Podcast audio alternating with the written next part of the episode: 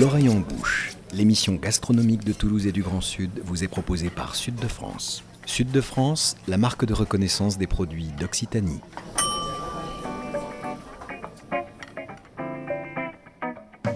Bonjour et bienvenue dans l'oreille en bouche, l'émission gastronomique qui met Toulouse et le Grand Sud dans ses casseroles et dans vos oreilles.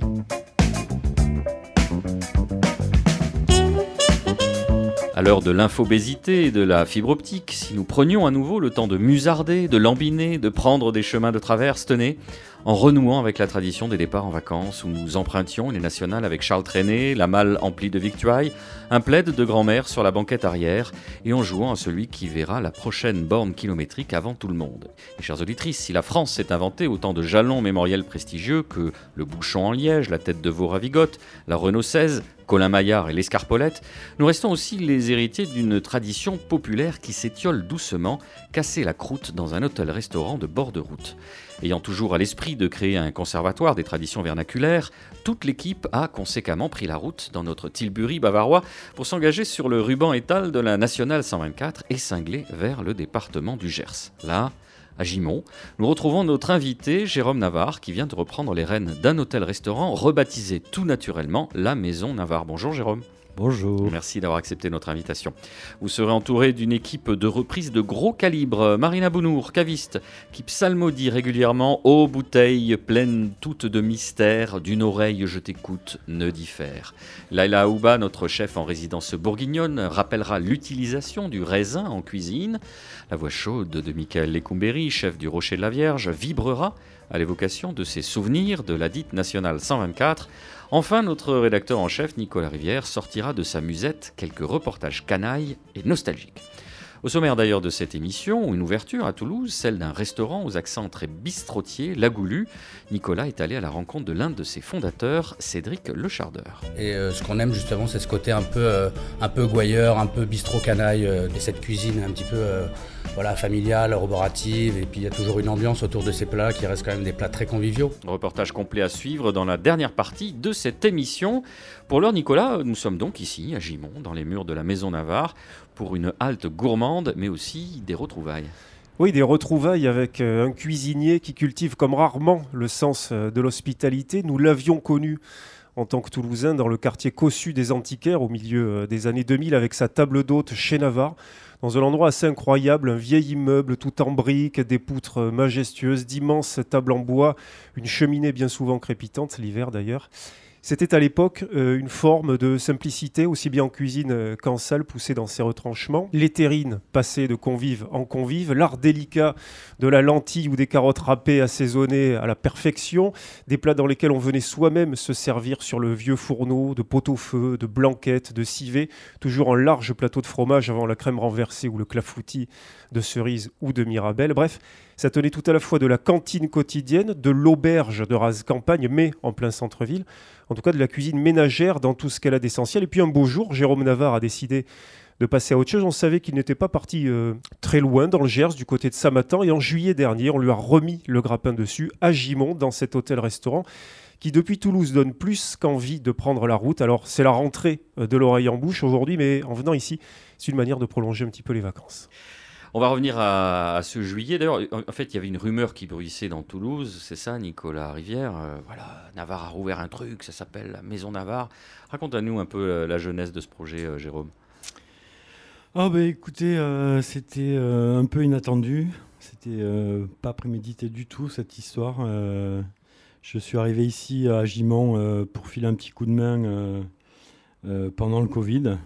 Et euh, le resto reprenait. Le chef euh, qui tenait les rênes de la cuisine euh, est un peu parti du jour au lendemain. Donc je suis, euh, je suis venu donner un petit coup de main au départ. Et finalement, quelques mois plus tard, euh, ça s'est transformé en, euh, en reprise du, du lieu, quoi. Voilà. Parce que c'était une maison euh, bien connue des Gimontois et des Gersois qui s'appelait la Villa Cahuzac, qui ouais. appartenait à une famille euh, évidemment locale, très connue elle aussi. Oui, ouais, la famille Dubarry, ouais. Très connue, euh, avec euh, pas mal de, de commerces sur, la, sur Gimont. Euh, et euh, voilà, ça faisait quinze ans qu'ils tenaient la, la boutique. Il faut, il faut dire à quoi elle ressemble, parce qu'on est à la radio, mais cette demeure est quand même assez surprenante. Décrivez-la nous, Jérôme. Comment la décrire ? Oui, ouais, c'est en fait, vu de l'extérieur, ça... ça ressemble, euh, c'est un peu quelconque. Enfin, on croirait que c'est juste un petit hôtel-resto euh, comme ça, assez classique, euh, de bord de route. Et en fait, une fois qu'on rentre, c'est vrai que c'est assez euh, surprenant parce qu'il y a un magnifique jardin, euh, euh, une galerie euh, vitrée euh, assez majestueuse. Enfin, c'est, c'est assez dépaysant, quoi, assez surprenant une fois qu'on pousse la porte. Ouais. Oui, ouais. Parce que ce, ce, cette bâtisse euh, mangée par la vigne vierge, dès qu'on en pousse la porte, effectivement, on arrive dans ce petit jardin et cette galerie aux accents euh, presque coloniaux. Euh, ouais, c'est ça, c'est les colonnes. Ouais. C'est les colonnes et c'est vrai que ça... Euh, ça donne un petit aspect euh, d'une maison euh, qui pourrait être euh, en Italie, en Grèce. Enfin, euh, c'est, euh, c'est assez surprenant, ouais, comme lieu. Ouais. Vous avez d'ailleurs conservé dans son jus une, une chambre d'époque où il y a un ancien maître des lieux, visiblement, qui avait une belle bibliothèque, euh, mm. qui a, qui a, évidemment, qui est, dont, dont l'histoire n'a pas forcément retenu le nom, mais qui aussi emprunt, enfin, donne le, du cachet à cette vieille demeure. Oui, c'était un ancien, euh, un ancien médecin chirurgien assez connu sur Gimont qui passait six mois... Euh, de l'année à Istanbul, qui a opéré Atatürk. Et donc, ouais, on a gardé la, la bibliothèque qui est, qui est d'origine. Ouais. Alors, qu'est-ce que ça vous a inspiré, finalement ? euh, Vous avez vu ce lieu, vous avez une proposition à laquelle on ne peut pas refuser. Enfin, d'abord, vous mettez le petit doigt, on dit bah, « je vais un peu aider à la cuisine ». À la fin, vous vous retrouvez avec un hôtel, seize chambres, ouais. Un restaurant. Ouais. Alors, qu'est-ce que, comment vous mettez la patte, Jérôme Navarre, dans tout comment ça ? Comment je mets la patte ? Parce qu'en fait, avant, c'était un petit peu, euh, on va dire, entre guillemets, semi-gastro. Et ce n'est pas du tout un peu euh, ce que j'aime, quoi. Enfin, euh, ce n'est pas du tout ça. Et donc, j'ai voulu... Euh, voir ce lieu un peu comme une, une vieille dame euh, qui fait des, des bons vieux plats, qui est plutôt accueillante, plutôt que, que cette vieille dame un peu froide et euh, trop, euh, trop maquillée, quoi. Donc j'ai voulu euh, euh, qu'on retombe un peu les pieds sur terre, qu'on se retrouve un, un peu plus en Gascogne et pas dans un lieu euh, euh, trop impersonnel, quoi.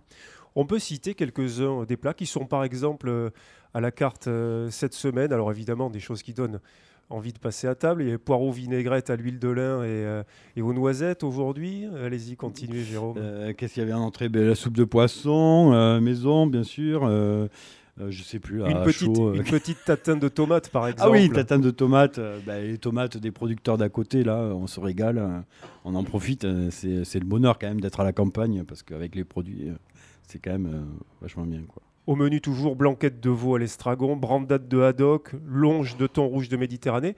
Un côté un petit peu terre-mer, un menu en tout cas à la fois solide, hein, ouais. Enraciné, mais très complet dans, dans sa variété. Ouais, parce qu'en fait, euh, à Gimont, euh, bah, les vrais Gimontois, euh, ils prennent souvent du poisson, en fait. Je pense que des fois, le canard, ils aiment bien, mais pas tous les jours. Donc, euh, ils sont contents de manger du poisson. Et on peut se, se faire livrer assez facilement ici euh, pour le poisson, ouais. Qui est un registre un peu différent, pas le poisson, hein, la cuisine ouais. que vous faites ici, qui est un registre un petit peu différent de la cuisine, encore une fois, très ménagère que vous faisiez, délicieuse hein, bien sûr, mais très ménagère que vous faisiez à la table d'hôte à Toulouse. Oui, oui, on, on a un peu évolué. Enfin, moi, j'ai, j'ai grandi, j'ai évolué, j'ai... Euh, sur le principe de la table d'hôte à, à Toulouse, en fait, euh, ce qu'on ne peut plus trop faire aujourd'hui avec les mesures sanitaires, enfin, ce qui se passe aujourd'hui, on est euh, quand même obligé de repartir sur une, un service à l'assiette, donc... Euh, un peu plus de, de recherche, un peu plus de, de comment dire, ouais, de moins de traditionnel, quoi. Ouais, ouais. On cuisine de la même manière en ville euh, qu'à la campagne. Jérôme, je vous pose cette question par rapport à la clientèle. Euh, en tout cas, moi, je me pose pas du tout la question euh, par rapport à ça. Ouais. Euh, je vous fais dites, ce que j'ai dites, envie de faire. Vous, vous qui... dites ça parce que c'est le début. Quand tout le monde va réclamer du magret avec des frites. Mais non, mais justement, je sais ce que je dis euh, juste avant. Je, je pense que les Gimontois, enfin les Gimontois, les gens du coin, euh, le magret, euh, ça, ça va une minute, ça va un petit peu, mais bon, pas tout, pas à chaque repas, quoi. Il faut. Euh... Et c'est puis aussi la perspective de recevoir beaucoup de Toulousains, dont de nombreux amis, parce qu'on n'est euh, jamais qu'à un peu moins d'une cinquantaine de, de kilomètres euh, de Mais Toulouse. Ouais, on n'est pas loin, ouais. Vous auriez été un petit peu plus loin sur la Nationale cent vingt-quatre, dont on va beaucoup parler dans cette émission. Est-ce que vous auriez franchi le pas euh, de surcroît en plein confinement, ou en tout cas à la fin du confinement, en pleine période de crise, dans une période aussi où on a du mal dans la filière de la restauration à recruter ? Voilà, est-ce que euh, c'est l'endroit, la localisation ? Comment tout ça, comment tout ça vous a, vous a fait que vous vous êtes lancé, quoi ? C'est, euh, je, je crois que c'est, euh, c'est la passion, en fait. C'est la passion, l'opportunité euh, qui fait que j'avais envie de, de me lancer, parce que c'est un peu inconscient quand même, hein, surtout en ce moment, quoi. Enfin, c'est vrai que du personnel, on ne trouve pas, enfin, on jongle sur tellement de choses. C'est, c'est vraiment compliqué, mais, euh, mais je pense que, ouais, il n'y a qu'un mot, c'est la passion, quoi. On était passé vous voir il y a quelques temps avec l'émission euh, à côté de Samatan, hein, où mmh. vous, vous vivez euh, ouais. toujours avec Christine, hein, ouais. votre, votre femme, ouais. euh, euh, qui à l'époque euh, avait participé à une émission sur la cuisine vietnamienne. Euh, là, le, le Gers, comme ça, euh, les allers-retours, comment vous faites ? Et est-ce que vous avez le sentiment de vous dire, ben, ça y est, j'ai repiqué en fait ? Euh, j'ai repiqué complètement, quoi. Et puis en fait, je, les vingt minutes de trajet à travers le Gers, enfin, franchement, c'est, c'est que du plaisir, quoi. Ça conforte votre choix. Ouais, ouais, ouais. Non, non, c'est, c'est sûr que j'ai une fois, j'ai, j'ai, j'ai, j'ai amené un copain un parisien à la gare à Gimont de chez moi. J'ai dit, tu vas voir, la route, la route est un peu longue, je sais pas si, si je vais reprendre l'affaire. vingt minutes quand même, c'est beaucoup de voitures. Et puis il me dit, non, mais tu rigoles, vingt minutes comme ça, en plein, en plein Gers, c'est, c'est magnifique, quoi. Alors, c'est quoi, Jérôme Navarre, l'esprit gascon ? Comment on... on marie finalement. Alors vous n'avez pas le, vous avez pas le, le visuel. J'ai la pression, là. J'ai la pression sur la réponse. Euh, l'esprit gascon, euh, je pense, c'est un petit peu empreint de, de malice, de d'humour, de de pas trop se prendre au sérieux. Puis, euh, je sais pas, il y a, y a le rugby, il y a, il y a, y a euh, la, la fête, ouais. Enfin c'est ça, ouais. Et puis ouais, les gens qui qui déconnent pas mal, qui euh, Qui, qui sont assez drôles, quoi. En tant que natif de Boulogne-sur-Gesse, vous ouais. avez le sentiment d'être gascon vous-même euh. je, je, Alors mon père m'a toujours dit que j'étais pas gersois, et moi je disais tout le temps que j'étais gersois. Ça a toujours été une blague entre nous deux, parce que j'ai toujours rêvé depuis des années euh, d'avoir une maison dans le Gers.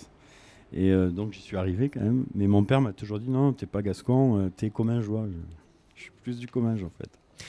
La partie hôtellerie euh, de ce projet, c'est quelque chose qu'il a fallu énormément travailler, que vous connaissiez auparavant. Euh, comment vous avez fait tout ça ? Parce que, encore une fois, euh, ce projet a été monté en quelques mois à peine.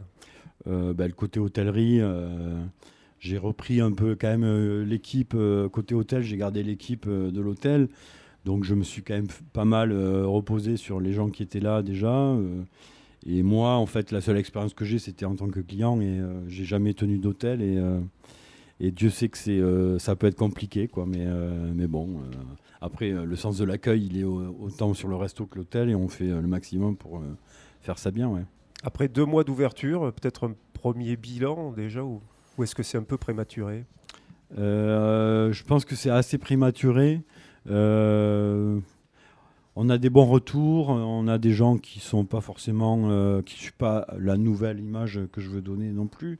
Euh, de ce côté un peu plus décontracté. Euh, euh, donc, ouais, c'est un peu, encore un peu chaud pour donner un bilan, mais en tout cas, on est content, on bosse, on bosse bien, quoi. Ça veut dire, si on lit entre les lignes, l'ancienne clientèle qui était habituée au semi-gastro, avec peut-être le décorum et l'apparat qui sied et une certaine classicité dans les plats, euh, elle va comprendre qu'il y a eu du changement. Une petite tornade Navarre est passée par là. Voilà. Voilà, ouais. Ouais, non, c'est sûr qu'on ne peut pas plaire à tout le monde. Et voilà, ouais. Alors, vous avez été un peu euh, vite en besogne tout à l'heure en me parlant du magret, parce que mon petit doigt me dit que le magret euh, mariné et mincé aux gambas avec sa vinaigre, échalote et fines herbes, c'est quelque chose que, que vous aimez pratiquer. Ouais, ouais, bah ouais, le terre-et-mer, j'adore. Ouais. Ouais. Terre-et-mer, ça. Et donc, du coup, je, je fais ça avec du magret euh, plus qu'avec. Euh, Du bœuf. Ou du... Je prends ce que j'ai sous la main dans le Gers, ouais, c'est quand voilà, même ouais. pratique non, non, dans des produits même, comme ça. J'essaye quand même, même sur des choses un peu osées, j'essaye d'être aussi terroir, quoi.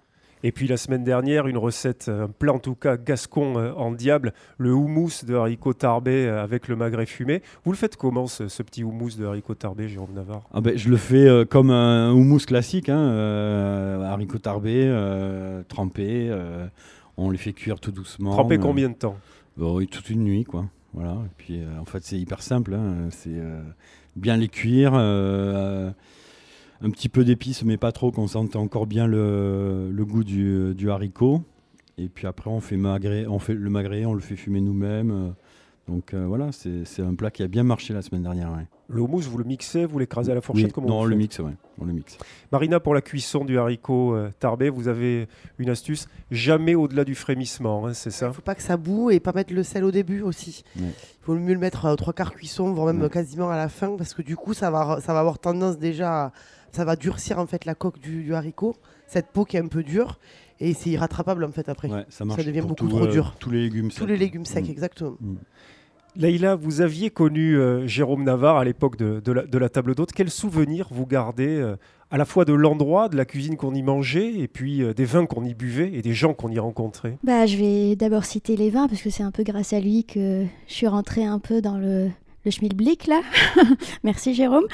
C'était quand même assez incroyable, parce que je découvrais le vin nature, notamment, et euh, un chinon, euh, de le noir en cubi... Euh, un litron de le litron de de chez Clémentine et euh, comment il s'appelle, j'ai oublié. Là, c'était euh, le litre qu'il fallait pour deux, et puis après ça a passé au Magnum, effectivement. Donc euh, c'est un très beau souvenir, euh, vineux certes, mais surtout euh, la tablée, quoi, et de manger. Euh, enfin moi je mange pas beaucoup, mais le fait d'avoir tout ça devant soi, on mange à sa faim, et Et une ambiance assez agréable quand même, dans un quartier assez agréable. C'est, c'était un très beau souvenir. C'est quand même singulier, Laila, que vous vous souveniez d'abord et avant tout du vin. J'ai l'impression que ça nous dit quelque chose sur vous. Non, mais c'est, c'est, c'est assez intéressant pour quelqu'un qui ne connaissait pas le vin du tout, parce que les premiers vins que j'ai bu étaient ces vins-là, notamment avec les vins du volcan, puis après le tire-bouchon et le temps des vendanges. Mais c'est Jérôme... un des premiers quand même qui m'a initié à tout ça, et euh, surtout en fait il avait le temps d'expliquer, parce que le fait d'avoir une table d'hôte et d'avoir la nourriture sur la table, ça fait qu'on n'est pas sur un service en fait à l'assiette où on va, on va passer du temps à faire des envois, à faire du run comme ils disent dans la restauration. Donc il y a un temps où on va passer à, à chaque table, et on pourra expliquer les vins pour les curieux notamment. Il y en a qui ne veulent pas forcément s'y intéresser, mais...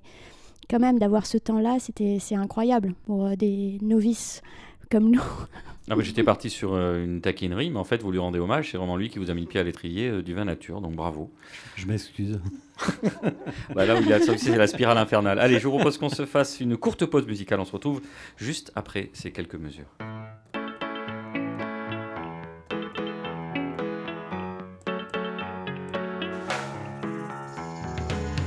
J'ai aimé comment votre main par instant modulait le son de la modulation. Votre main fouillant, mi-chou, boîte à gants, votre main dans mon cou. Il y a un temps pour tout. J'aimais votre visage à la lumière du péage. Aimais cette discussion sous le panneau des directions. J'aimais vos théories sur les autoroutes la nuit. J'ai aimé dormir chez vous. Il y a un temps pour tout. J'ai aimé comment vos yeux de temps en temps suivaient le chemin. Un doigt sur le Michelin, vos yeux démasquants. Une sortie Montauban, vos yeux près des miens flous. Il y a un temps pour tout. Et j'aimais votre visage à la lumière du péage. Aimais cette discussion sous le panneau des directions. J'aimais vos théories sur les autoroutes la nuit. J'aimais dormir chez vous. Il y a un temps pour tout.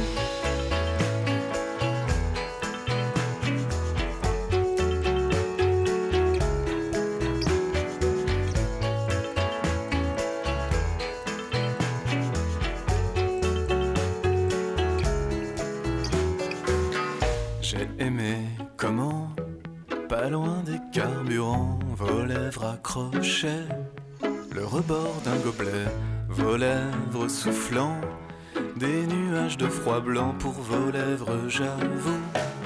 Il y a un temps pour tout. Et j'aimais votre visage à la lumière du péage. Aimais cette discussion sous le panneau des directions. J'aimais vos théories sur les autoroutes la nuit. J'aimais dormir chez vous.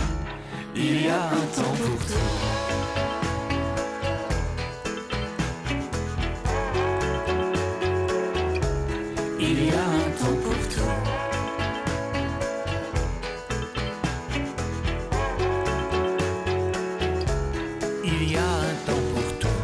De retour dans l'Orient-Bouche, l'émission gastronomique qui parle la bouche pleine. Nous sommes dans le Gers en compagnie de notre invité, Jérôme Navarre, dans son hôtel-restaurant de Gimont, La Maison Navarre. Il s'est passé beaucoup de choses, chers, chers auditrices, pendant ce morceau. Ça discute, ça... il y a des souvenirs qui reviennent, des éclats de rire et aussi des souvenirs plutôt euh, sensibles. Vous n'avez rien dit tout à l'heure, euh, Marina, mais vous gardez un souvenir ému d'un plat qui vous a touché particulièrement chez Navarre. Du coup, je vais le dire parce que je vais me faire disputer si je ne le fais pas. Euh, un lapin, ouais, gigoulette de lapin euh, rôti, c'était confit, c'était juste... Euh, vous savez que cette sensation d'avoir la peau qui vous colle aux lèvres, un peu comme quand on mange des tripes ou euh, ce genre de choses, là, ce côté un peu collant et pégueux qui est juste délicieux. Et une purée qui doit avoir à peu près un kilo de patates et deux virgule cinq kilos de beurre. Ouais. Euh, le, bon, le, le bon ratio, quoi. Voilà. Et ouais, confiance. C'est vrai que c'était des plats, euh, ouais, des plats doudous hyper. Euh, ouais, qu'on garde en mémoire parce que c'est super bon. Vous nous voilà. rappelez le nom du plat, Marina? de, de, C'est une gigolette de lapin voilà. euh, rôti. Euh, confite à la graisse de canard. À la graisse de canard, ouais. Et purée. Presque gersois ne saurait mentir. Nicolas. Mmh. Jérôme, quelqu'un qui a beaucoup compté dans votre parcours de cuisinier, alors il n'y a pas que lui, mais c'est Thierry Faucher, l'os ouais. à moelle ouais, à vrai. Paris. Racontez-nous ouais, ouais. un petit peu. Il y a lui, euh, parce que j'y suis allé euh, comme euh, client au départ, il euh, y a plus de, je ne sais pas combien, euh, c'est, ça devait être en quatre-vingt-dix-huit quatre-vingt-dix-neuf, euh, j'y suis allé comme client, euh, j'ai trouvé l'endroit fabuleux, c'était la cave de l'os à moelle, dans le quinzième à Paris. Métro Ballard. Hein. Ouais, métro Ballard. Et, euh, et on adorait ce lieu avec les copains. Euh, on s'en est fait virer quelques fois parce qu'on était un peu trop bruyants et euh, arrosés. Mais en fait, à chaque fois, ils étaient bien contents de nous revoir parce que euh, voilà, enfin, on mettait l'ambiance. Et puis, euh, et puis un jour, je suis allé, j'y suis allé comme stagiaire. Et il m'a dit, je me souviens à l'époque, il m'a dit, mais voilà, c'est une super idée, il faut faire ça. J'ai dit, bah, je vais le faire à Toulouse. Il m'a dit, bah, vas-y, euh, n'hésite pas, euh, lance-toi. Et ouais, ce mec est assez génial, ouais. On ouais. peut dire que chez Navarre, c'était euh, l'os à moelle à Toulouse, en quelque ouais, sorte. Ouais, ouais, ouais, c'était la cave de l'os à moelle à Toulouse, ouais, ouais, carrément, ouais. Je l'ai, euh, je l'ai toujours, euh, je l'ai toujours essayé de lui rendre hommage, euh, plus d'autres cuisiniers aussi, mais lui aussi, ouais. C'était une époque, je l'ai euh, un petit peu soulevé dans, dans l'introduction, où on avait besoin de retrouver de l'extrême simplicité à la fois en cuisine et en salle ou pas ? Ouais, ouais, mais je pense que c'était, euh, c'était finalement la modernité euh, de l'époque, c'était de repartir sur des choses hyper simples. Euh, et, euh, et moi, en fait, c'est toujours ma philosophie euh, jusqu'à présent, quoi. Bon, il n'y a plus les terrines sur la table, non. mais en fait, on reste dans le même esprit. Ouais, ouais. Marina ? Puis, moi, ce que j'aimais bien dans cet endroit aussi, c'est euh, cette mixité de population. Ouais, C'est-à-dire ouais. que c'était un menu qui n'était pas très cher et on avait autant du, co- du costard-cravate, euh, mmh.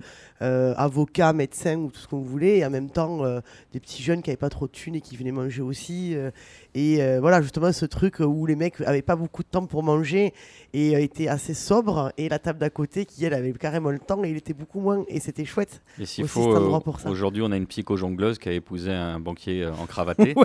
grâce à Jérôme Navarre. Exactement. Il a plus fait pour la mixité sociale que vingt ans de, d'investissement Dans les, dans les quartiers. C'était un peu le tourné-manège euh, de, de l'époque. De l'époque. Marina, vous soulignez à l'instant qu'effectivement, on mangeait pour pas très cher. C'est un peu le cas ici d'ailleurs, la formule, elle est à combien le midi, Jérôme ? Ouais, le midi, euh, enfin en semaine, on est à dix-huit quatre-vingt-dix entrée plat dessert le midi, euh, trois euros de plus le soir. Bon, y a, sur certains produits, il y a des Quelques suppléments. suppléments ouais.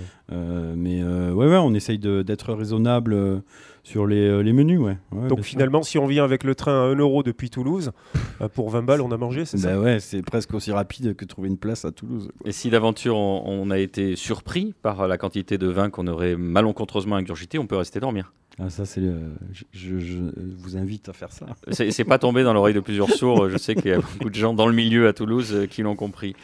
Alors, on l'a dit, on est ici même au bord de la Nationale cent vingt-quatre, une route que nous avons parfois évoquée dans cette émission, une route qui est chère au cœur de tout arpenteur du Sud-Ouest et de tout amateur de Gascogne, Nicolas Rivière. Oui, puisqu'il s'agit en fait de ce que l'on a longtemps appelé la route de Bayonne et qui n'était autre que l'ancienne route impériale cent quarante-quatre qui avait été créée sous Napoléon. Alors, au fil du temps et des déclassements successifs, elle a été un petit peu grignotée sur la fin de son parcours, mais disons que dans sa version courante, c'est pour nous la route qui relie Toulouse à Saint-Jour-de-Marem, qui est une petite euh, commune des Landes située entre Dax et Cabreton.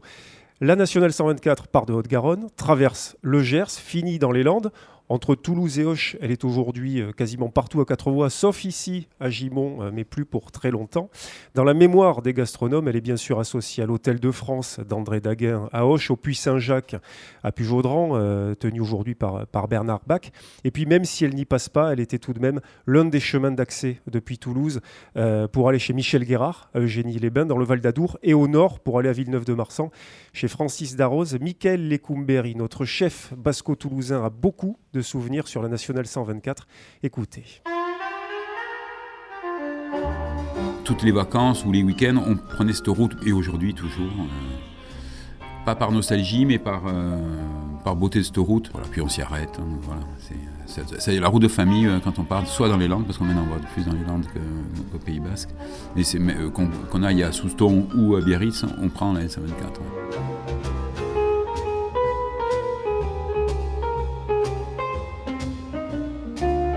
Alors, l'été, je ne vais jamais dans le Pays Basque, donc pour la raison que je pense qu'on peut, peut se douter, beaucoup de monde, de plus en plus de monde. Je vais essentiellement, en juillet, août, j'y vais essentiellement dans les Landes. Euh, bon, je dois y aller euh, cinq, je sais pas, cinq six fois par an, et à, et à Biarritz, Bayonne, je dois y aller euh, quatre cinq fois.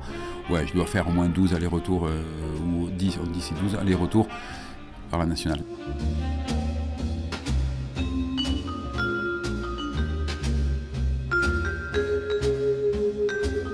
À l'époque, je me souviens d'un restaurant, c'était un restaurant qui avait un Manciette, c'est une auberge. Sinon, on s'arrêtait beaucoup, on faisait le marché à Auch le samedi, on, c'était plus pique-nique quand même, les, les souvenirs que j'ai, quoi.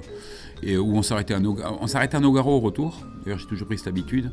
On s'arrête à l'aller à Vic-Fezensac pour prendre un petit café sur la place, et au retour on s'arrête à Nogaro, et voilà, on reste, sur, je reste fidèle à ces habitudes.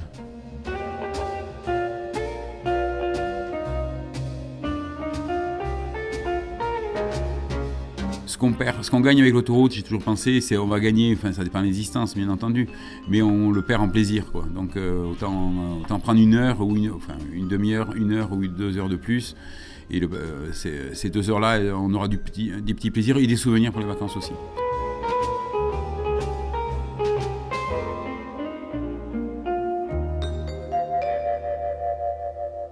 Voilà les plaisirs et les souvenirs de Mickaël Lecumberry tout le long de cette Nationale cent vingt-quatre que vous avez recueillie, Nicolas. Alors, notre chef Mika évoque une auberge à Manciette dont il avait oublié le nom. Oui, et il s'agissait du restaurant La Bonne Auberge, tenu très longtemps par Pepito Sampietro, qui était un spécialiste de la gasconnade de canard, délicieuse daube de canard gras frais, le tout flambé à l'armagnac, et qu'il servait au printemps avec des pointes d'asperges pour la touche végane. Est-ce qu'à l'instar, euh, c'est bon ça, à l'instar de Mickaël Lecumberry, vous avez des souvenirs euh, sur, sur cette route ou justement de, de faire des, des petits pas de côté pour aller dans une auberge, qui dans une auberge, qui dans un routier, qui peut se, avoir un souvenir ému en famille. Allez Jérôme. Euh... Merci Jérôme. Merci. Laila. Ça c'est compliqué du coup, parce que bon, dans ma culture il n'y avait pas trop l'auberge hein, au Maroc, donc l'auberge c'est la maison. Euh, non, la seule auberge euh, en souvenir c'est Chassignol en Auvergne. Pourquoi l'auberge c'est la c'est maison la... Oui, l'auberge c'est la maison, c'est maman qui cuisine, on dort au-dessus et on, et on mange en bas. Donc euh, l'auberge, oui, c'est un, pour moi, c'est un symbole de, de maison, en fait, de, un lieu où on ne va pas avoir tous ces codes euh, de la gastronomie, mais on va avoir quand même euh, la perfection. Donc euh, c'est, je pense, ce que fait euh, Jérôme actuellement et euh, ce que j'ai pu voir aussi à l'auberge de Chassignol. Jérôme, on entendait Mickaël Lecumberry raconter qu'il s'arrêtait faire le marché à Auch, à Vic-Fezensac, à Nogaro, où il a d'ailleurs un producteur de légumes, Jean-Luc Garbage, qui fait des, des légumes de, de grande qualité. Vous, vous vous servez autour de Gimont, vous avez un réseau de producteurs, comment vous fonctionnez par rapport à ça ?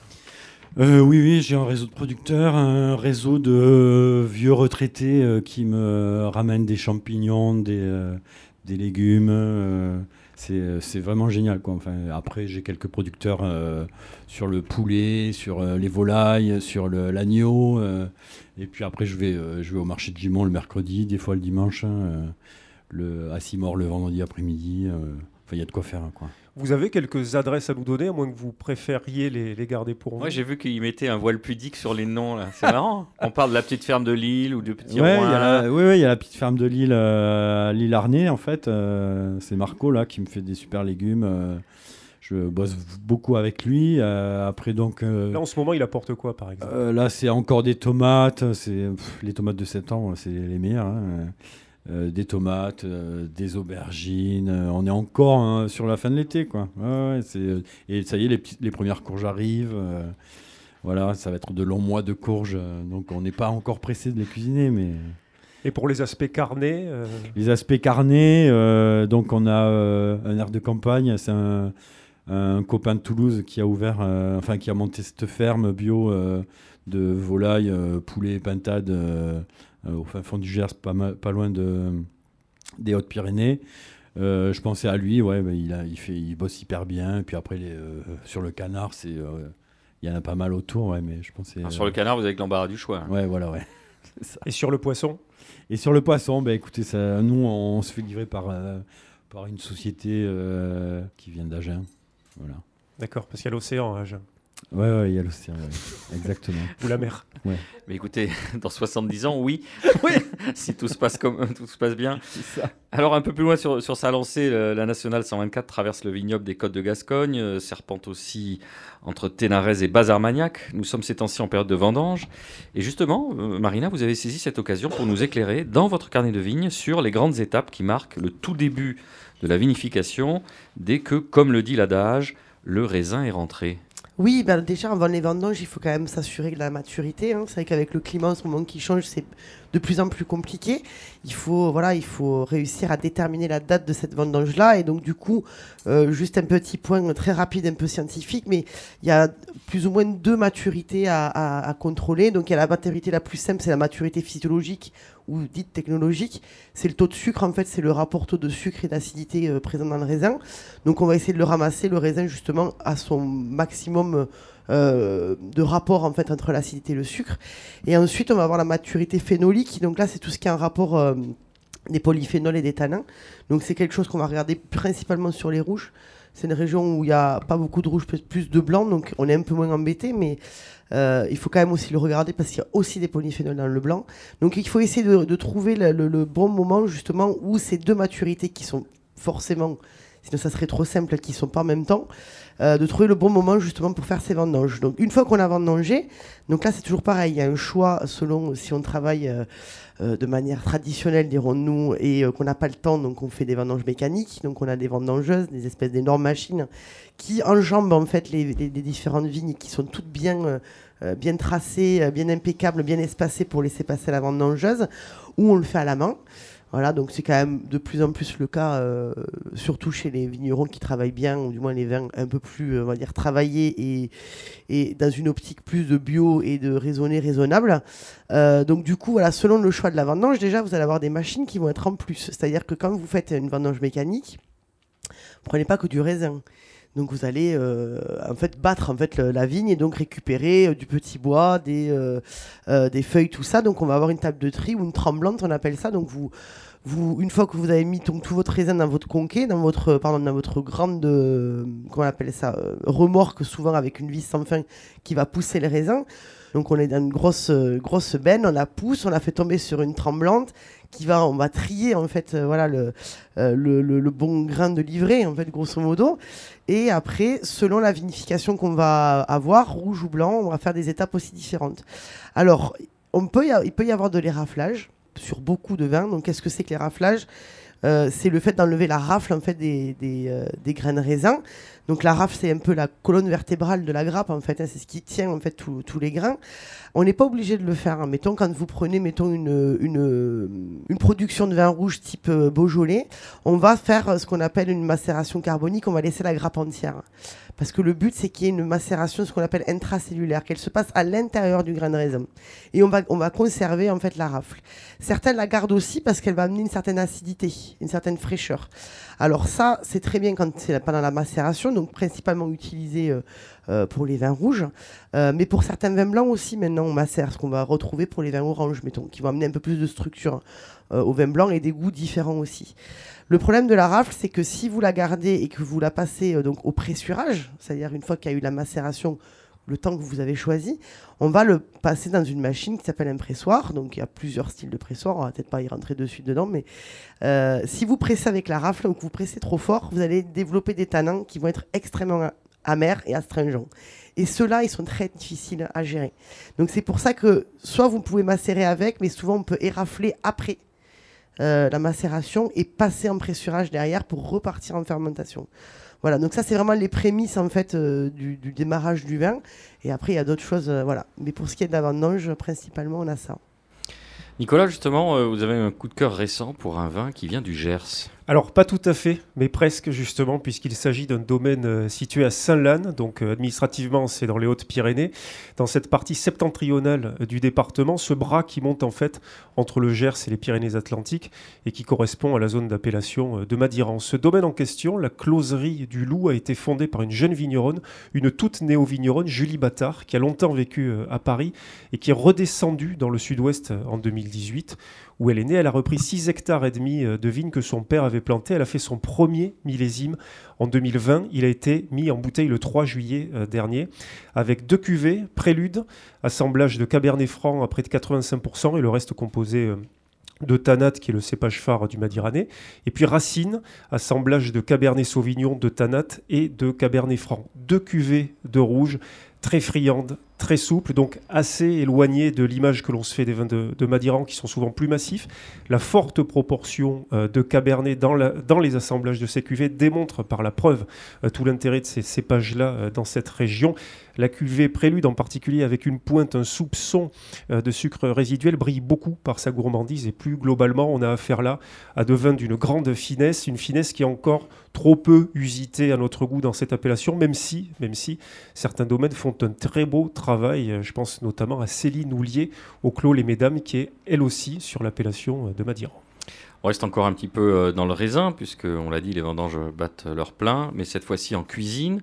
On connaît un très grand classique, les cailles au raisin. Laila, vous avez euh, des idées à nous suggérer ? Ah oui, le classique des cailles au raisin. D'ailleurs, je vais rajouter un petit supplément sur les cailles au raisin. Ça va être une version marocaine. C'est des cailles qui sont farcies au couscous et au raisin. Donc, euh, normalement, c'est des raisins secs. Mais moi, je préfère les raisins frais. Donc, on peut avoir euh, du chasselas. Et sinon, en fait, un autre classique, c'est le pigeon rôti au raisin noir. Et là, c'est un délice aussi, parce qu'on va saisir le, le pigeon, on va le cuire, on va le déglacer au cognac avant, puis on le met au four. Et on finit les sucs, dans les sucs de, de ce pigeon, on finit avec une grappe entière, en fait, c'est même pas la peine de les pépiner. Et on va le servir comme ça, brut, parce qu'il n'y a pas besoin de trop travailler euh, le raisin quand il est bon. Et sinon, on peut aller sur un truc plus léger, sur une entrée, par exemple, avec les chicorées. On arrive dans la période des chicorées, donc un peu d'amertume, avec un raisin qu'on va mettre en pickle, donc avec un peu de vinaigre de cidre, d'eau et de sucre, selon euh, le raisin qu'on choisit. Moi, je, je préfère aussi le chasselas, encore une fois, mais je réduis le sucre. Et on sert ça avec une ricotta fraîche, euh, faite maison, tiède. Donc on a un peu cette espèce d'équilibre entre l'amertume, le sucre et le côté lacté. Donc c'est, un, c'est un, une des entrées que j'ai appris à, en Auvergne, encore une fois, et qui est incroyable. Et sinon, sur le côté sucré, mais je crois que c'est une recette euh, du Roussillon, ça s'appelle le raisiné, mais c'est une confiture. Et donc on utilise euh, les raisins bien mûrs quand on en a trop, pas, pas dans cette période où il n'y en a pas beaucoup a priori.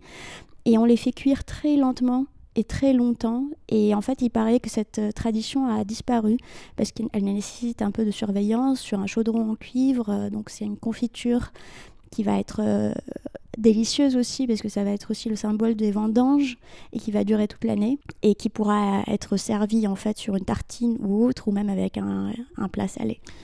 Marina, Laila parlait à l'instant de, de pigeons. Euh, vous, vous avez aussi quelque chose qui s'en rapproche, hein, en tout cas des recettes qui s'en rapprochent autour de la pintade, et cetera. Ouais. Ouais, moi, j'aime bien, le, bah, j'ai toujours aimé le côté sucré-salé et je trouve qu'effectivement, avec euh, les pintades qui ont quand même un goût un peu giboyeux, hein, un peu comme le pigeon, même la caille. Euh, alors moi, je ne m'embête pas trop, hein, je prends un grand plat et puis je mets tout dedans. Donc, après, je fais des associations de fruits qui sont la même, la même saison. Donc figues, raisins, euh, tout ça. Euh, même à y mettre des noix, ce genre de choses, des amandes. Et je mets euh, à rôtir avec ma pintade, tout simplement. Mais il y a le clafoutis au raisin aussi, c'est très bon, j'y pense. Jérôme euh, Navarre, vous, récemment en cuisine, vous avez fait un petit chutney à base de raisins. Ouais, voilà, ouais. Euh, on fait revenir les raisins. Ben, nous, on a un producteur de muscat juste à côté, là, euh, qui, à qui on achète des, euh, du jus de raisin pour les petits déjeuners de l'hôtel. Et en fait, il nous a ramené la semaine dernière un cajot de muscat et on les, on les a cuisinés comme un chutney avec des échalotes, du vinaigre pour accompagner notre fameux foie gras. J'ai une petite question pour vous à propos de raisin. Euh, est-ce que vous savez ce qu'est le verjus, Boris Georgelin ? Oui. C'est le jus de raisin vert qu'on utilise en cuisine.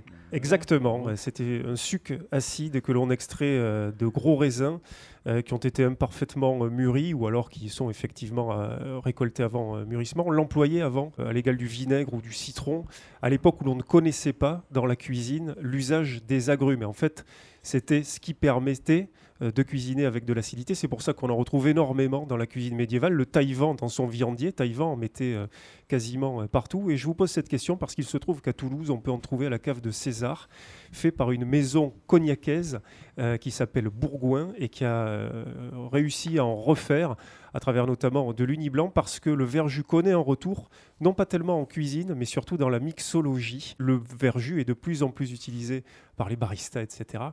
Mais voilà, c'est un, un renvoi intéressant à euh, effectivement un ancêtre de la cuisine qu'on trouve aujourd'hui euh, très peu. Et je vous renvoie à propos de recettes à partir, faites à base, pardon, de raisins, de jus, de vrilles, et cetera, au très bel ouvrage de la vigneronne Catherine Bernard, qui est installée dans l'Hérault et qui avait signé « Recettes de ma vigne » il y a quelques années aux éditions euh, du Rouergue. Vous trouverez effectivement euh, des recettes qui euh, balayent la vigne et le raisin à travers les quatre saisons. C'est une lecture très intéressante. Laila ? Il y a aussi euh, l'utilisation du mou de raisin. On peut l'utiliser, par exemple, si on fait une cuisson longue pour un bœuf bourguignon ou toute autre cuisson très longue, le mou de raisin peut être intéressant parce que ça ferait aussi, ça apporterait ce cycle de, d'utilisation complète en fait pendant la vendange. Et sinon, il y a des glaces aussi avec du mou de raisin ou des compotes avec du mou de raisin. Donc la vigne est magnifique. Oui, Jérôme ? Oui, la saucisse au mou de raisin, ah, magnifique. Mais on se régale. Allez, chers auditrices, on fait une petite pause dans le babil de nos chroniqueurs et notre invité avant de se retrouver pour notre quartier libre qui sera la dernière partie de notre émission comme d'habitude. À tout de suite.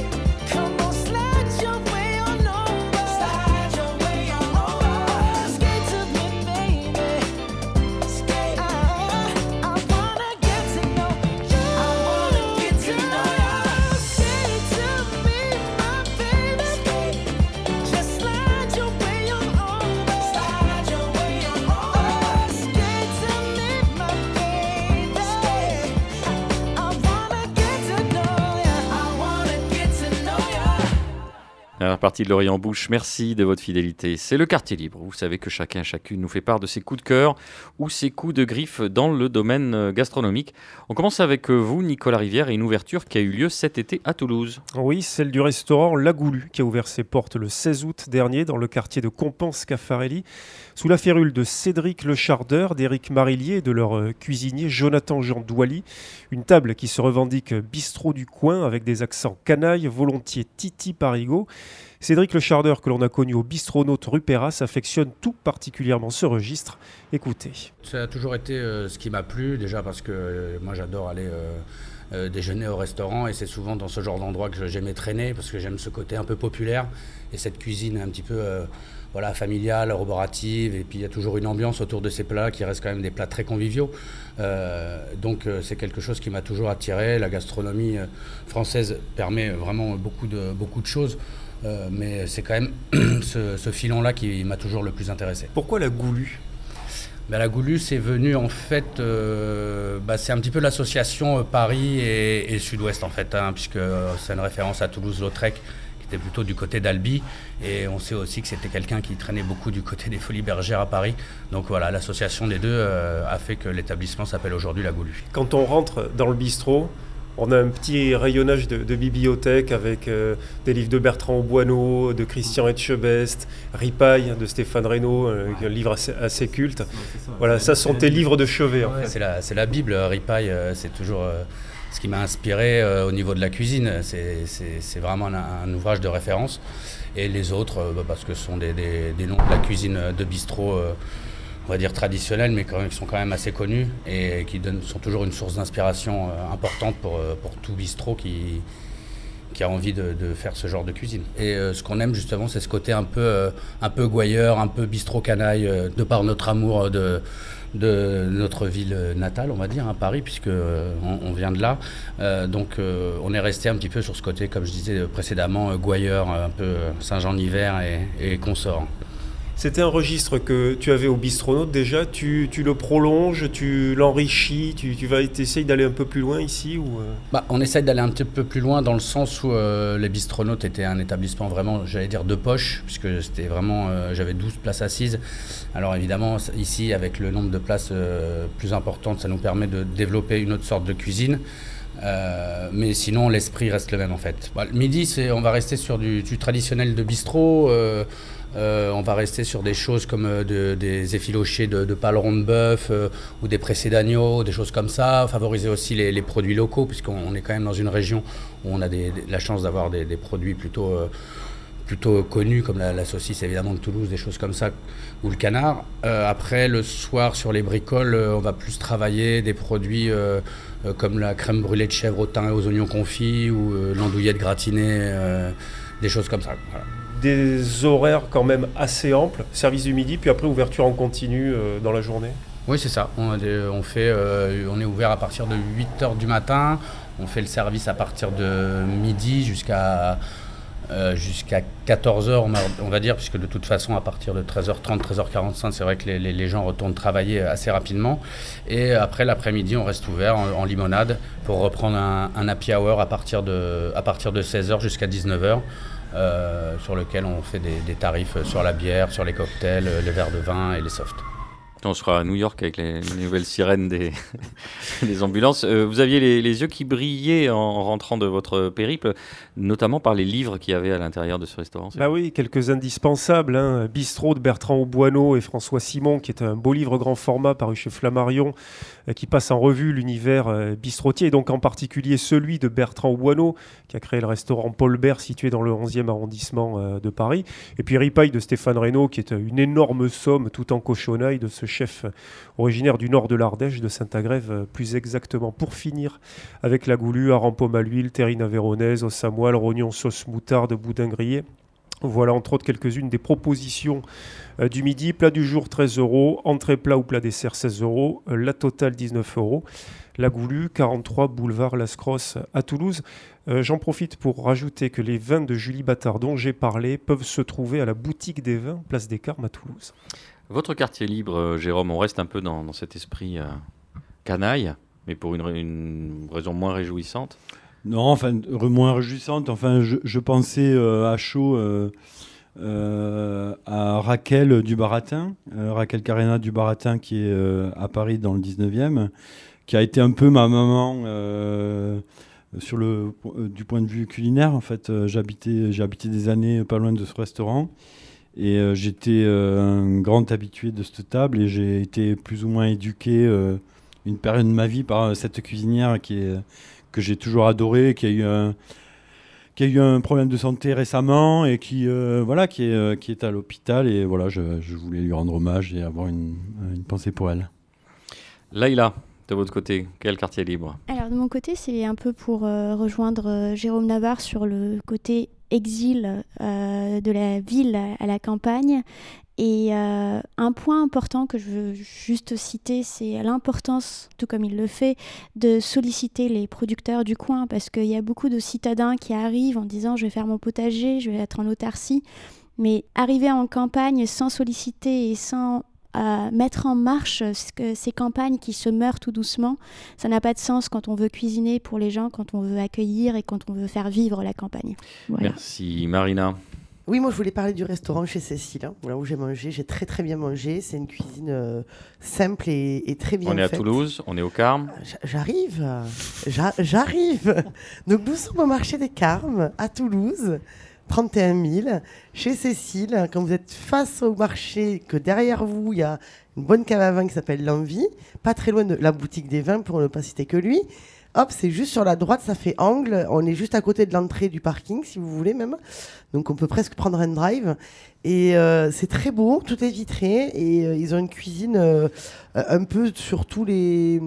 un peu fusion, parce que voilà, on va manger autant de la falafel que de la croquette de cabillaud, que euh, du filet de pintade, hein, et c'est saisonnier parce qu'il y a les premières girolles, il y a quelques figues, hein, donc c'était très, c'est très bien et très bon rapport qualité-prix. Joli produit et joli tour de main donc. Exactement.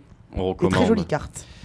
Cave, euh, pour les Toulousains qui nous écoutent, vous savez ce qui va se monter à la place de la belle équipe, Nicolas ? Non, pas d'informations là-dessus pour l'instant, en tout cas. De c'est secret, eh bien, c'est le nouveau projet de Nicolas et Morgane Blanchard de l'Heure du Singe. Ça va s'appeler Tempête. Je ne sais pas si j'ai le droit de le dire. En tout cas, j'en parle. Donc à suivre, ce sera, on parlait de mixologie tout à l'heure, ce sera certainement un bar à cocktail, voire plus, si affinité. Je sens qu'on va y, y, aller y faire un saut en revenant de Gimont euh, tout à l'heure. Et je ne suis pas sûr que ce soit encore ouvert. C'est toujours mieux avant que ça ouvre. C'est vrai. L'Orient Bouche, c'est fini. Merci de nous avoir suivis. Cette émission est coproduite et diffusée par l'homme qui a vu l'homme qui a vu l'ours. Radio Radio, Radio Radio Plus et Radio Terre. Vous pouvez nous retrouver sur notre page Facebook, nous réécouter sur radio radio toulouse point net et toutes les plateformes de streaming. Vous pouvez aussi nous suivre sur Instagram. Bande de jeunes chiens fous croquant dans la vie à pleines dents, où nos photos vous donneront envie de libation et d'agape sans retenue. Et vous aurez bien raison, à moins... comme certains membres de l'équipe, que vous soyez affectés par la goutte, des calculs rénaux ou une cirrhose en devenir. Je vous rappelle enfin ce proverbe gersois, il vaut mieux une sardine sur le pain qu'une perdrix qui vole. Rendez-vous dans quinze jours et d'ici là, portez-vous mieux.